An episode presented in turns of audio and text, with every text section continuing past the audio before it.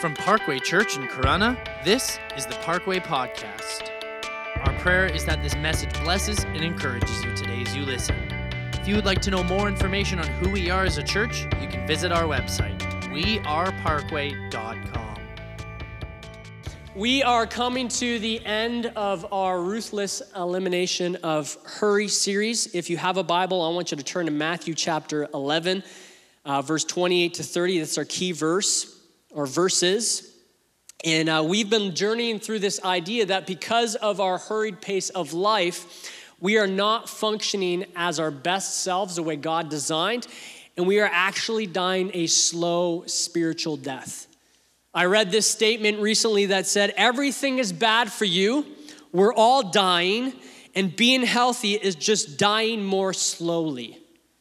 Which is actually a sad reality when you think about it um, but it's really negative. Yet when I think about this pace of hurry that we have and what it does to us, our relationships, our relationship with God, our connection to God, our connection to the faith community here at the church, hurry is killing us slowly and we don't even really realize it.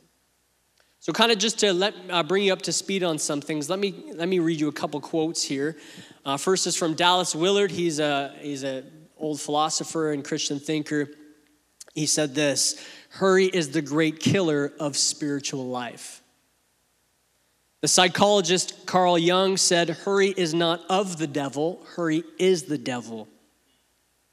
C.S. Lewis said, Hurry is the death of prayer and only impedes and spoils our work. It never advances it. And the solution to all this, as we've been talking about, is the pace of our Lord Jesus, of our God, to slow down our life. Now, I realize, and we all realize, that that's easier said than done. That's why there's a practice to this called the rule of life, which is a schedule and practices that you put in place and a set of life rhythms that help us create space. And in our terms, helps us create space to be with Jesus and become like Jesus and do what he would, would do if he were us. So we spent the first week unpacking this idea of hurry, and you can go back and listen to that. I encourage you, if you missed it, to go back and listen to that. Um, and then we spent three weeks looking at different practices. And when I use that word practice, um, some of you will have used the word spiritual disciplines. That was a term that uh, is a term that a lot of Christians use, spiritual disciplines, but it's, I don't want us to get just caught up thinking that these are uber spiritual things, but they're just action steps that we put into place that help us um, uh, unhurry our life. So, first we looked at silence and solitude, and this is the practice of taking time to be alone with God, taking the moments throughout our day. Secondly, we looked at Sabbath, and that word Sabbath means to stop, to cease, and it literally a 24 hour period to cease from all work. That's paid and unpaid to rest, to delight, to worship, and resist hurry. And thirdly, Pastor Mitch discussed a couple weeks ago the simple action of slowing, slowing your pace each day with just simple actions. And today we're to look at our final one. It's the last idea, very practical. is the idea of simplicity. And I got a quick verse for you. Paul said to the church in Ephesus, he said, We need to make the best use of time because the days are evil. We got one life on this earth. Let's make the best use of it by unhurrying our lives, putting into place some practices so we can be our best selves and so we can feel the most connected to our Father, to, to Jesus, and to the Spirit of God.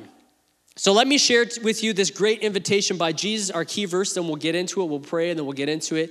And I want, as I read this, you know, maybe close your eyes and just hear this from the Lord this morning because this is more than just like a soothing saying that we say, but it's an invite into a way of life. So, this is what Jesus said in Matthew chapter 11 from 28 to 30. Come to me, all you who are weary and burdened, and I will give you rest. Take my yoke upon you and learn from me for I am gentle and humble in heart, and you will find rest for your souls. For my yoke is easy, and my burden is light. Lord, we just thank you for those words. And I pray that as we look at this today, as we finalize our discussion on this topic, that you would speak uh, powerfully to us and you would nudge us in a powerful way, Lord, as to actually put some of these things into practice to unhurry our lives. My desire for us, my desire for myself, and I know for many of us, is to become the person you want us to be, you designed us to be, to be more like you, to walk closer with you. And so help us to take on this invitation and not just look at it as a scripture that we can read, but an invitation to a way of patterning our lives. And so today, as we look at this one more time, Lord, bless, um, bless this, Lord, for your purposes, that your will be accomplished in us. And help us to not just be hearers, but also doers of your scripture. We love you, Jesus, and we pray this in your name. Amen. So whenever uh, my wife Jody and I, whenever we're driving around, you know, the St. Clair area, going down Courtright Line or Moore Line, these kind of county country roads, we can't help but look at a farm and just daydream about what it would be like to live on a farm. I don't know if anybody's with us at all, but but we look at farms as we're yeah, you are yeah. I, we look at farms and we can't help but go like, oh look, look at that one, check that one out. Oh, that's so nice. And then we kind of just like, oh, wouldn't it be great to have all that space and you know the kids can run and be free. We don't have to worry about you know anything like you know neighbors right next door, and we can have chickens because we're not in Sarnia. I mean, Sarnia you can, but St. Clair, they're mean to us, and they don't let us do that. But we can just like, you know, maybe hobby farm, and and there's just this, all these things that we kind of dream about, and really, in, in the crux of it all, is this idea of a, of a simple life. You know, it's this not not easy, but but simple. And so, so what I'm really saying is that if you if you have a farm and you don't have kids, feel free to write me into your will. You know, I'm just going to throw that out there if you don't actually do that. I don't actually do that. But it's this idea of, of, of a simple life that drives us to kind of daydream about what it would be like to live on a, on a farm. And I think it's the simple life or the idea of a simple life that, that pushes us to work so hard. That we're, we're, we are aspiring to work hard so that one day we can live a, a simple, carefree uh, life without worry or care. But what if that was available to us now? We've just been looking at it all wrong. What if we bought into, and I believe we have, this cultural way of thinking that is wrapped up in consuming? That the more that we consume, the happier we actually are. Right? If I could just progress a little bit more, I'll be able to live carefree. So Jesus had a lot to say about this. I want to read you a couple scriptures. He had a lot to say about this idea of, of accumulating more, of consuming more. Luke chapter 12, verse 15. Watch out. So this is pretty, pretty powerful words he's using here. Watch out. Be on your guard against all kinds of greed. So he calls it out. Life does not consist in abundance of possessions. And Jesus, that's a really tough one. That's a really tough one. Matthew chapter 6, verse 25, he says, Do not worry about your life what you will eat or drink, or about your body and what you will wear. How many of us worry about what we wear? Is your life not more than food and the body more than clothes? Now, what's funny is he's giving a command here. This is not a suggestion. He's saying, Do not worry about your life. But these are the very things that I worry about, like paying the bills and having enough food for, you know, clothing for our kids. We got young kids. We got kids that are growing. You know, you get them a pair of shoes and two seconds later they, they need a new pair. Like literally two seconds later. It's like these are the things that I worry about. Mark chapter 4, verse 19. But the worries of this life, the deceitfulness of wealth, and the desire for other things come in and choke the word, the seeds that God has spoken to us, making it unfruitful the desire for other things. Like these are the words of Jesus. Finally, Mark chapter 10, verse 25. It is easier for a camel to go through the eye of a needle than for someone who is rich to enter the kingdom of God. So our culture says, you know, progress, consume, advance, and you'll be carefree, you'll be happier if you just had like that. But Jesus is alluding to that more doesn't mean happy. More possessions, more abundance, more does not mean happy. And riches actually tend to make it harder, not impossible, but harder for us to experience Jesus, to experience Him, to experience God. Now, if we start to actually take Jesus on as a teacher and not just a savior, like someone who, who teaches us how we're to live, it's, it's this stuff, it's the wealth, it's the money, it's the be- possessions that I think are most difficult for us in the West. Now, for, for many of us, we may not even agree with Jesus. We may, we may think that this, I don't even agree with that. Maybe, maybe we do agree. I think probably a lot of us are here. We do agree, but not in action. We don't actually live this out. And here's the scary part, and this is where the water gets a little murky, is if I don't agree with the teachings of Jesus, then I don't actually believe in the gospel of the kingdom of God. Like the gospel that says the life you've always wanted is fully available to you in Jesus. Right? Not your income level, not your possessions, not your stage of life, not your relationship status, but regardless of all that, in Jesus, you can have what you deeply long for. The things that are driving you to consume are actually satisfied in Him. So maybe, just maybe, we've been actually believing in and living with another gospel. And it's not the biblical gospel, it's not the gospel of Jesus. It's the gospel of Western culture. It's the gospel of the West. And it makes the claim that the more you have, the happier you will be. And, and many of us are probably thinking, well, I don't think like, I don't want to be like a millionaire, but if I just had a little bit. That's the, that's the gospel of the West. If you just got a little bit more, you'll be happier. And all of us have battled this at one point. You know, I just got to get that new pair of shoes. Feel good. I feel better now. I got the new pair of shoes. Or upgrade the phone. My phone's, phone's wearing out. Doesn't take pictures the same way. You know, the battery life. I got to plug it in all the time. Oh, woe is me. Life is so hard, right? Sorry. Buy the new whatever, and you'll feel better. Sell your home and get the dream house. Work your way up to that promotion, which I'm not saying that's wrong, you know. Get the raise, live on the farm, by the water. French sociologist Jean Baudrillard, he made this comment of the West. He said, materialism has become the new dominant system of meaning. Atheism hasn't replaced Christianity, shopping has. Like the opposite of faith is not atheism, it's shopping, it's consuming. We get our meaning in life by what we consume. And for a lot of us, these are not just things anymore.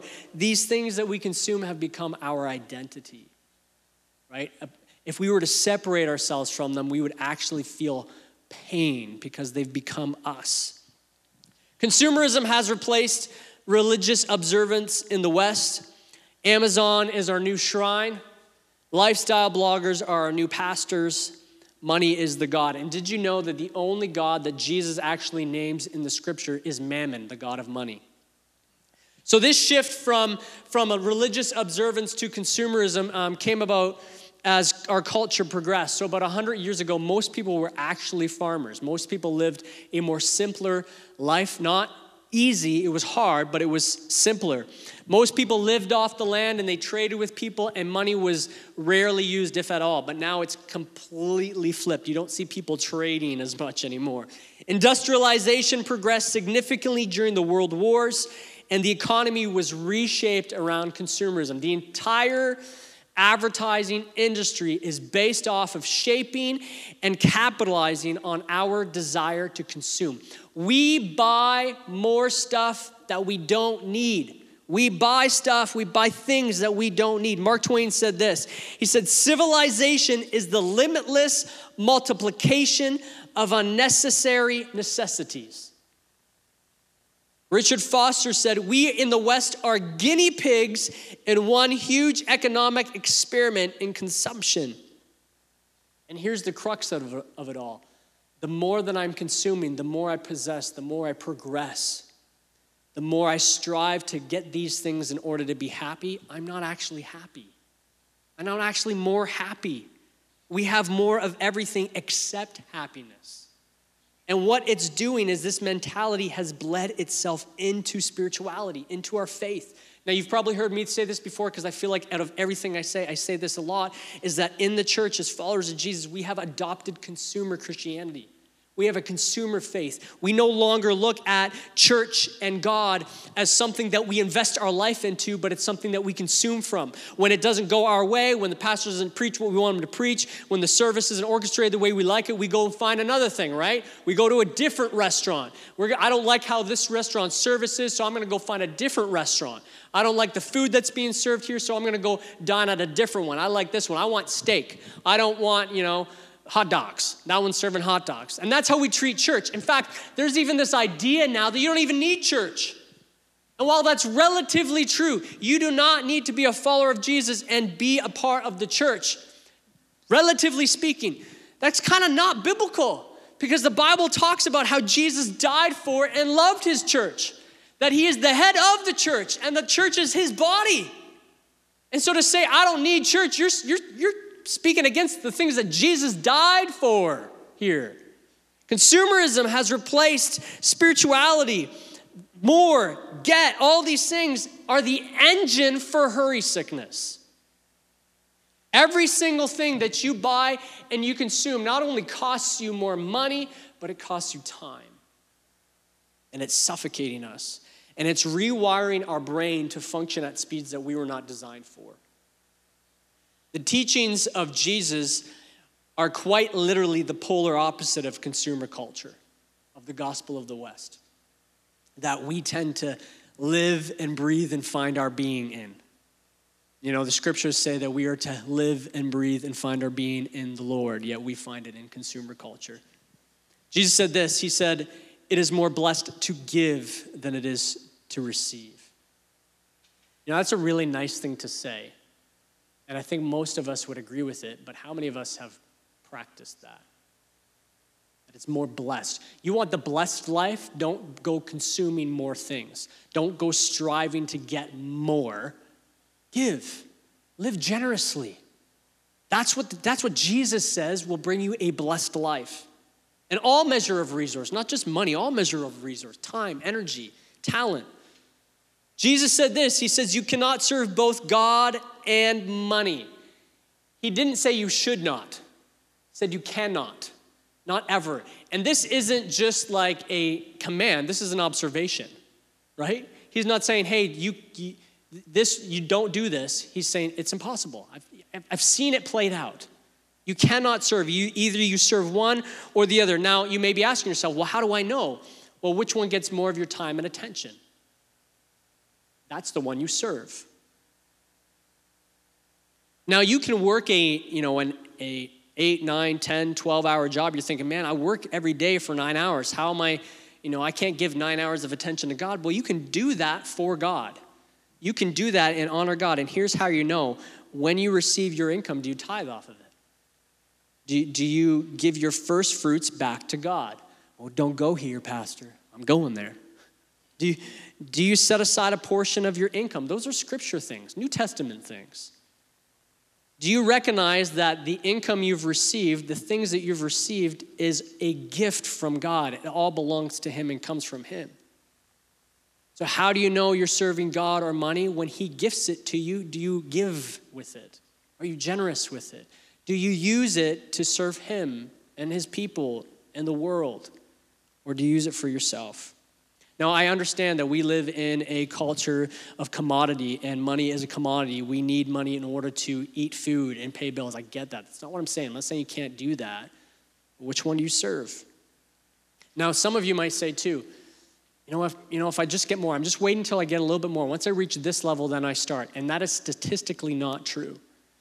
It, the more you get, the harder it is to give. Statistically, in Canada, the more money you have, the less generous you are. So, in fact, according to Canadian statistics, the poorer you are, the more generous you are. That crazy? It's another one Jesus said. Again, I've already read this. Life does not consist in the abundance of possessions, meaning you will not experience all that life has to offer by attempting to satisfy your infinite desire of more. You'll come up empty and short. Last one, Jesus said this Do not store up for yourselves treasures on earth where moth and vermin destroy and where thieves break in and steal, but store up for yourselves treasure in heaven where moth and vermin do not destroy and where thieves do not break in and steal. For where your treasure is, there your heart will be also. So don't invest all your time and energy in things that rust and go out of style and get worn out. Instead, invest in things that matter, like life in God's kingdom. So here's the question, everybody is what if we actually started taking the teachings of Jesus more seriously? What if prosperity preachers have it all wrong? They do. What if the most satisfying, life giving thing we can do is not consume more, but actually consume less? What if living like Christ did, simpler, brought more meaning?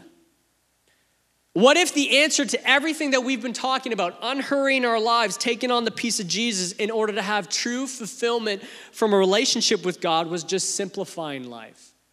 So, Pastor Mitch, uh, two weeks ago, as he was talking about slowing, he, he made this statement that this idea of living a simpler life, like practically living it out, is the door to everything that we've discussed. So, living simpler means I begin to slow down. And as I begin to slow down, it gives me room to Sabbath well. And as I Sabbath well, that creates opportunity for silence and solitude. It's almost like there's a formula to this. So the question remains how do we start? Where do we go from here? And this is the practice of simplicity. Some call it simple living, or the buzzword that our society has grabbed onto is minimalism. Now, I'm not saying that you need to sell everything and go and live in a tiny house in a field. Although I kind of like those shows. You know, sometimes I think, how can I do this? Like, yeah, there's a, for me at least, me and Jody, there's like an alert to this. Then we're like, wait, we have three kids and a dog and a cat. I don't know if it'll work, but I watched a documentary once of this guy who had everything that he owned in a backpack minus his bike, and he was a businessman and he was a sharp dresser, like, like suit dresser. And I'm like, man, this is miraculous. Like this, I don't even know how you do that. I can't, I hang my suits up and they still get wrinkly. I hang my clothes, like, I try everything and it doesn't work. And somehow he did it. Simplicity is not about living in poverty with no freedom to enjoy material things. It's not that at all. It isn't about living with nothing, it's about living with less. It's not about spring cleaning and organizing and, you know, Marie Kondoing your life, although that's a great step and a good start. Here's what one man said. He said, the intentional, it is the intentional promotion of things we value most and the removal of everything that distracts us from them. Richard Foster, again, he said, simplicity is the inward reality that can be seen in an outward lifestyle by choosing to leverage time, money, talents, and possessions toward what matters most. So here it is it's not about your money, it's not about your stuff, it's actually about your life. So I wanna give you, um, this is super practical. I wanna give you 12 steps, 12 principles for simplicity. And I'm gonna close with this, and you can begin to write these down. And just so you know, we're gonna post these later on social media, just in case you don't get opportunity to see them all. Number one is before you buy, ask what is the true cost? What is the true cost? Um, money, but also the time to maintain, to clean, to repair, to ensure, the energy that goes into all that, the, the family time that's sacrificed. Measure the hurry, not just the, the cost of the item. Measure the hurry. Before you buy, ask what is the true cost. Number two, before you buy, ask yourself, by buying this, am I oppressing the poor or harming the earth? Now, this one may actually strike a chord because often the things that are the most helpful for the most marginalized and the earth, they cost more money. And I, can I just be authentic here? I have a really hard time with this one because I'm so cheap. Okay? Just being real. But think of things like polyester, which never, ever um, breaks down. It's non biodegradable. It forever exists, but it's in most of our clothing. Think of all the items in your home that have been made unjustly which is probably really hard and probably includes a lot of things. But before you buy, am I pressing the poor or harming the earth? Number three is never impulse buy. Think of how much we spend and consume in the spur of a moment. So think it through. Sit on it for a few days, maybe a week, maybe even a month, and then take a look at it then. Number four is when you buy, opt for fewer, better things. Sometimes this means living without for a while until you can save up and afford the thing that's a little bit more quality. You know, for us, for example, the one thing that I think of practically is we we love smoothies in our home. We blend a lot of things, and we've ran through a lot of blenders. And we tend to have bought cheap ones, but then we're replacing them every year or two years, and we're spending a lot of money on these things that are going now into a landfill somewhere. And so we chose when we needed to replace the last one is to invest in a one that had like a seven-year warranty. It was a little cost a little bit more money, but in the end it saves and it doesn't create more waste. Number five, when you can, share. This is quite literally the practice of the early church. They shared their possessions. And the crazy thing about this is you cannot do this without community. You cannot do this without others. You, what do you have that you can lend to others? What do you have that you can let someone else borrow? Or what do others have that they can lend to you? Like, do you know a guy? I know a guy. I got somebody for that. Right? Are you the guy? When you can, share. Number six, get in the habit of giving things away. If you want a more blessed life, give generously, regularly. Get in the habit of giving things away. This is a principle of Christ. Number seven, is live by a budget. And I'm shocked by how many people don't actually do this. Live by a budget. A budget is to your money what a schedule is to your time. It's a way to, to make sure that your treasure, which for most of us is our money, is going into the right places. You will spend more money on things that you don't need if you don't budget, if you don't know where your money is. And you'll spend less money on things that actually value. Um, if you're trying to figure out how to tithe, budgeting is very helpful. Number eight is learn to enjoy things without owning them. Coffee shop, the park bench, the beach. There are things in life that can, can bring joy and can help us rest and slow down and consume less by just enjoying what's available for free. Number nine is build an appreciation for creation.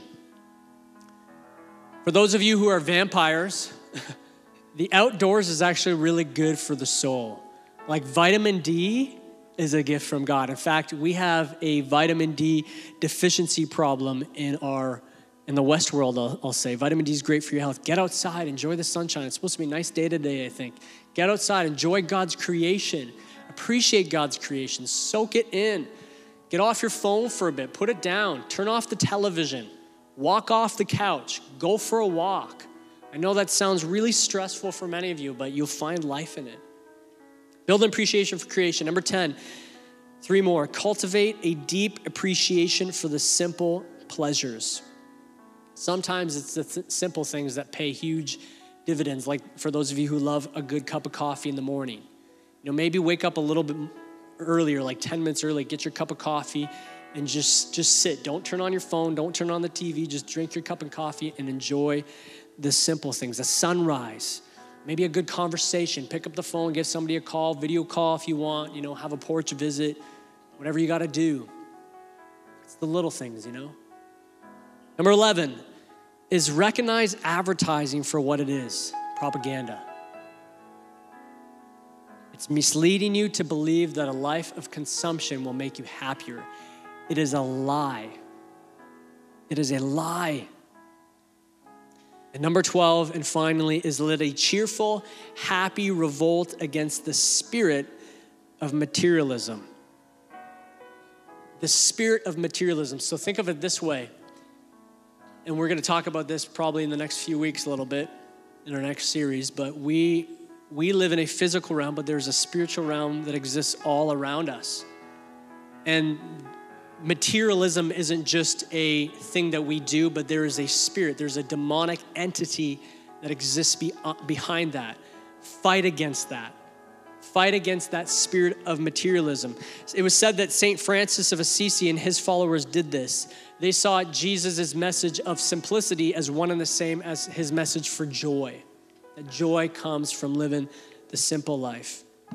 Now, again, if you missed those, I'm going to post those. We're going to post those later for you on social media. Someone once said this in everything, love simplicity. Now, simplicity isn't the answer, but it's a helpful step moving us towards the pace of Jesus. So, let me kind of wrap up everything that we've been kind of discussing over the past few weeks. The, the main idea to eliminate hurry in our lives is to, is to take on the pace of Christ and to do what he would do if he were us. Like, what would Jesus do if he were me? If he had my income level, my relationship status, my life, my career, what would he do? And so we take silence and solitude, and we take Sabbath and slowing and simplicity, and we create this rule of life to unhurry our lives. Now, here's the reality. I'm going to close in a second. I'm going to pray us out. These, this is a really nice talk, really practical over the past, you know, five weeks. And you may be sitting there being like, this is good stuff, but if you don't actually do anything with it, it's, it's meaningless. You know, James says that we are often hearers of the word, but not doers. So let us not just become hearers of it, but let us actually put it into practice. So the great invitation by Jesus in Matthew 11 is an invitation to take on, to do these things. So what are you going to do? Like, what is your next action step? If you could, you know, here's my homework for you. The moment this service ends, I just want you to think for five minutes and maybe write down what is one step I'm going to do. Maybe let's let's do three. I'm going to push you. You can do more than one right? It's, it's easy. What are three action steps I can do to unhurry my life, to take on the pace of Jesus? We talked about four different practices, lots of things in there. What is something you can do to take on the pace of Jesus? I want you to bow your heads. And I want to read this one more time this invitation by Jesus in Matthew chapter 11, because I believe that the scriptures have power. I believe the Holy Spirit speaks through the scriptures. And I believe that as we read them, there's power behind that. So just bow your heads, close your eyes. I want you to hear this once again, and then I'll close this in prayer. Come to me, all you who are weary and burdened, and I will give you rest. Take my yoke upon you and learn from me, for I am gentle and humble in heart, and you will find rest for your souls. For my yoke is easy and my burden is light. So, Heavenly Father, we thank you for your word. We thank you for Christ. Lord, we thank you that you lived and you modeled for us a life worth, worth emulating. And I pray that we would look at your teachings on consumption, on more, and we would actually take them seriously you would help us to simplify our lives in order that we would consume less. Lord, we've bought into a gospel, Lord, that is not biblical. Convict us as individuals and lead us into repentance and help us to accept your way of life that is truly countercultural to our society, to our, to our culture, Lord, to Lambton to St. Clair, to Sarnia, wherever it is we're tuning in from. Help us to live as Jesus lived. Help us to unhurry our lives so that we can become the best version of ourselves, the, the selves, Lord, you designed us to be. God, we bless you. We thank you for your word. Lord, everyone within the sound of my voice, Holy Spirit, would you just impact and would you touch? Would you let your love be known, God? Would you show your grace and extend your mercy as only you can? We bless you, God. This is all for your glory. It's all for your name's sake. We pray this in the name of Jesus. Amen. Well, listen, God bless you. Thanks for tuning in today. In case you forgot. Thank you so much for listening. We hope that this message brought you closer with Jesus and gave you a better understanding of your walk with Him today. If you would like to know more about who we are as a church, you can visit our website, weareparkway.com. You can also like us on Facebook and follow us on Instagram at parkway.church.